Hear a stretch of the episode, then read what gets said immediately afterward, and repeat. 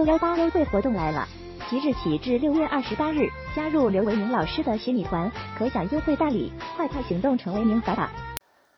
大家下午好啊！二零二三年六月十六日十六点五十三分啊，随着政策利率的下调以及接下来 LPR 的下调呢，成为这个几乎成为定局啊，市场呢又开始憧憬在未来呢会这个出台一系列啊提振经济的政策。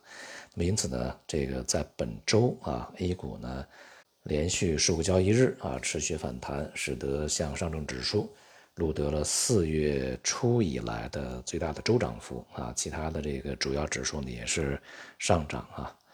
呃，前段时间呢，在国务院开会的时候，那李强总理呢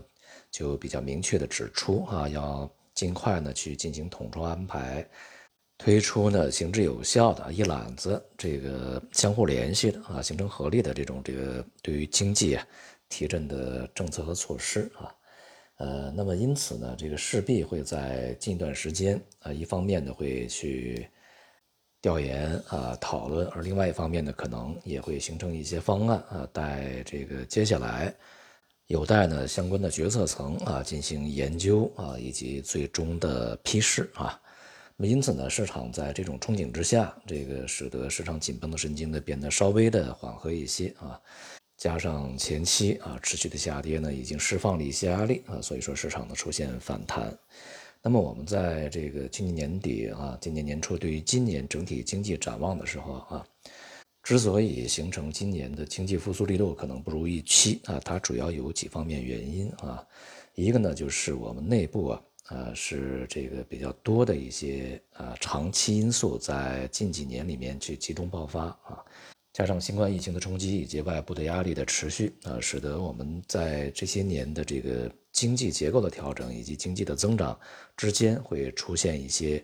非正常因素的扰动啊。那么以及呢，这个对长期呃问题的解决啊，它是需要时间的。而今年呢，我们又面临着呃，比如说像房地产行业无法再去持续的去刺激啊，财政方面呢又相对来讲呢空间有限啊。因为财政的收入在减少，而这个在过去呢，支出又非常大啊，持续的这个增加支出呢，它就涉及到一个来源问题啊。而现在呢，财政的收入很显然在经济下行的情况下就会减少啊，尤其是房地产，呃，相对比较低迷的情况下就会更少一些啊。再加上地方政府啊，地方地方政府平台啊，一些这个大型企业啊，现在负债比较高啊，所以说今年呢，去在这方面去扩张啊。它是存在着一定的束缚的啊，而另外呢，从货币政策上面，如果过于宽松的话，就会和全球的这个呃全面紧缩是完全啊相反的。那样的话呢，有可能会造成金融不稳定啊，比如说在这个汇率上面，在资本的流动上面啊，可能会造成冲击。如果这样的话呢，就会形成一些不确定的风险啊。所以说，从货币政策上面呢，也难以大规模的宽松啊。并且呢，如果大规模宽松的话，会招致之前的一些问题重来啊，使得这个经济的失衡会更加严重，去刺激一些呃这个之前已经要去抑制、已经抑制住的一些泡沫呢重新回来啊，这也是呃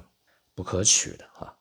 而从产业政策方面呢，就是我们现在所去扶持的一些新兴产业，它是需要长期投入和这个发展过程的，它不可能一蹴而就。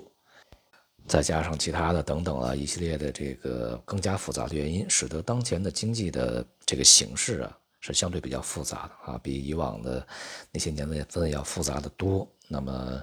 稳定啊、提振呢啊，它所实行的这个需要实行的政策的复杂程度也是比较高的。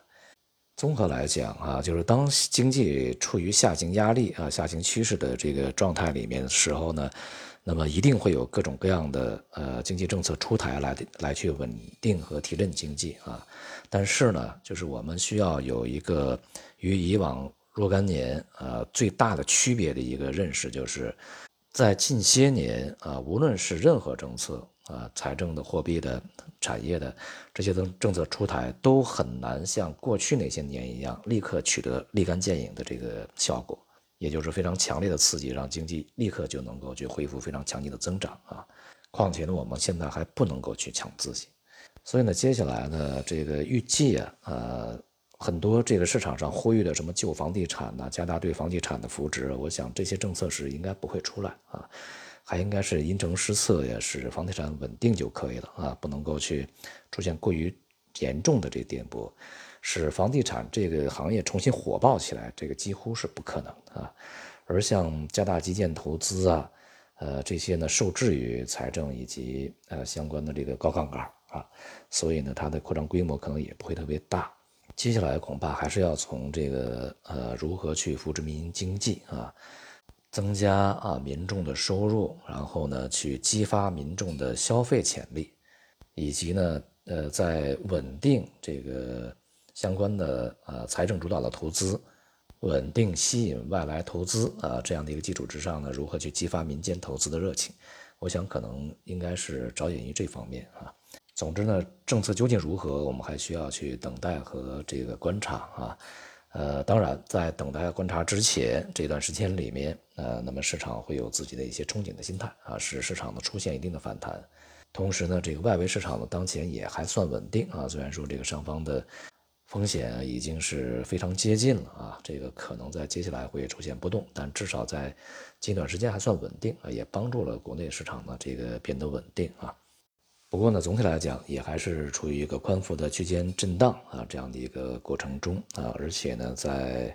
当前这个水平啊，就立刻恢复一个长期牛市的可能性呢是比较小的啊，所以呢，对于啊市场的参与仍然是呃以这个啊一个反弹来去看待啊，尤其呢，我们在近一段时间看这个 A 股里面的一些行业板块的表现呢，它也和外围的市场相对比较吻合一些啊。呃，那么前期表现非常强的一些科技板块，呃，在近段时间表现仍然也是比较强的，呃，同时呢，其他这个超跌的行业板块也有一些反弹。那么接下来我们一方面要这个关注本身 A 股啊，它的这个反弹的力度，同时要关注外围市场，